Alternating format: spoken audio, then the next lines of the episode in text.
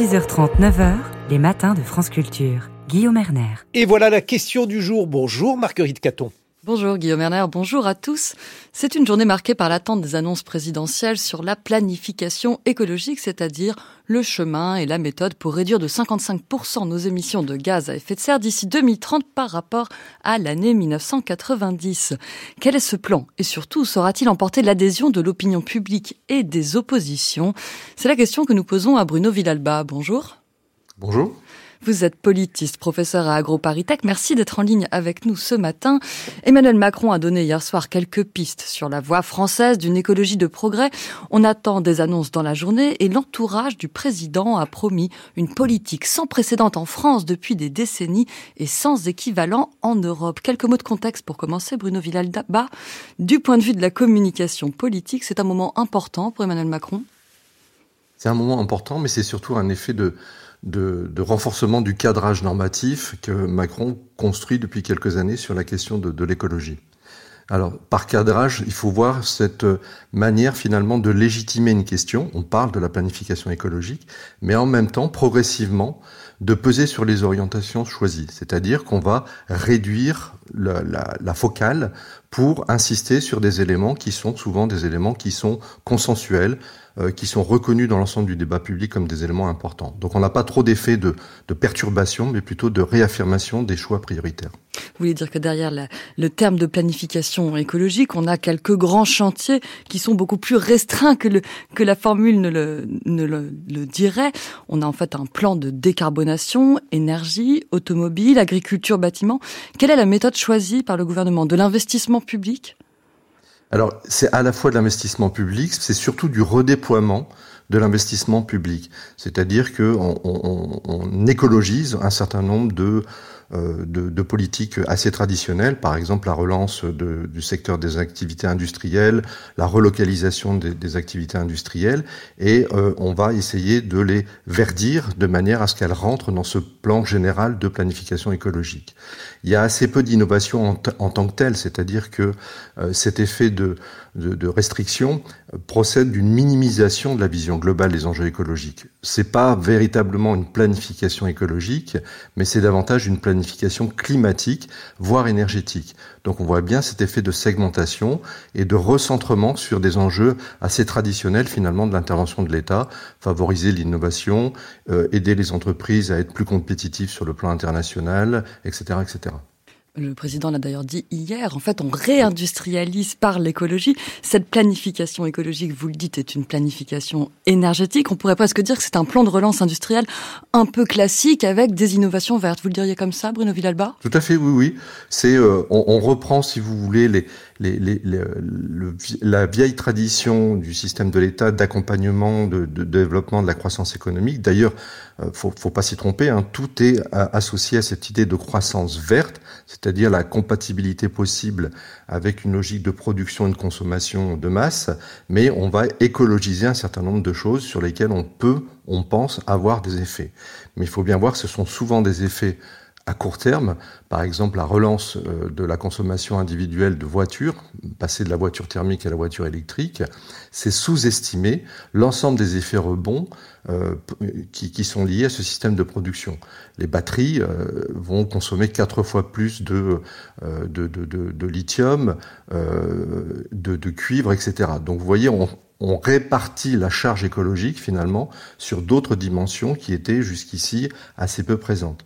Donc ces effets de compensation, finalement, on peut s'interroger sur la réalité de cette planification écologique dans ses effets sur un, à moyen terme. Vous avez parlé de la voiture électrique, on pourrait aussi citer la pompe à chaleur, qui est l'autre grande innovation sur laquelle repose la planification écologique d'Emmanuel Macron, enfin en tout cas telle que les annoncières nous en ont parlé.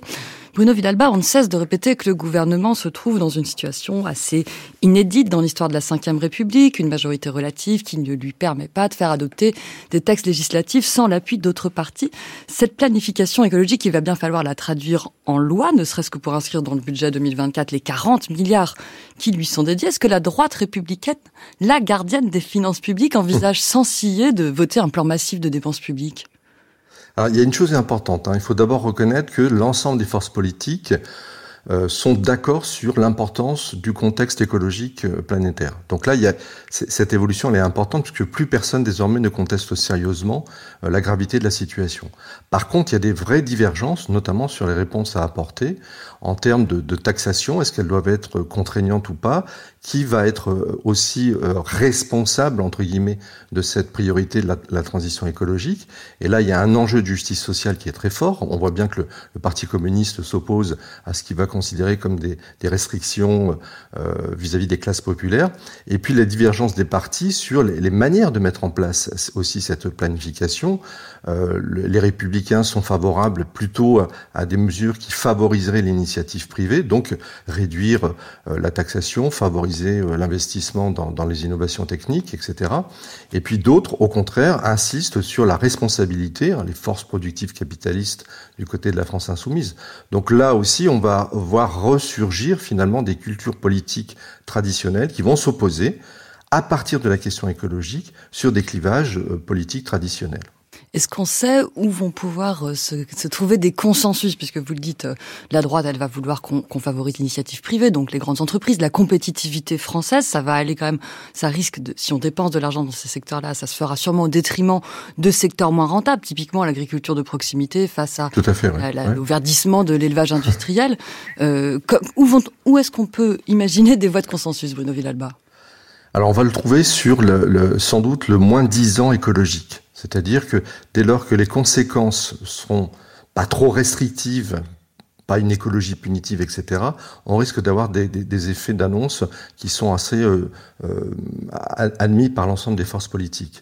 Par contre, est-ce que ce, ce, ce, ce, choix minimal sera à la hauteur des enjeux écologiques, eh bien là, on voit qu'effectivement, on va devoir rentrer dans des débats qui seront extrêmement compliqués pour gérer effectivement la répartition de la charge écologique entre euh, les détenteurs de, du capital hein, et euh, l'ensemble les, les, des, des, acteurs sociaux. Et là, c'est euh, Pardon. Oui, oui, non, je vous en prie. Je dis que c'est probablement sur la question du prix de l'électricité qu'on va voir vraiment les différentes forces contradictoires, essayer de trouver un équilibre. Euh, quelques mots, Bruno Villalba, sur les revendications du Rassemblement national euh, sur la question écologique. Quels seraient leurs critères de vote? Qu'est-ce qu'une planification écologique compatible avec le Rassemblement national?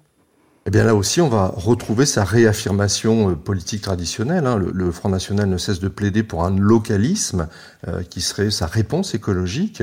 Et là, on voit bien le, euh, ce qu'il évoque, le souci du peuple, hein, le fait de ne pas euh, accroître la charge sur le, ce qu'il appelle le peuple.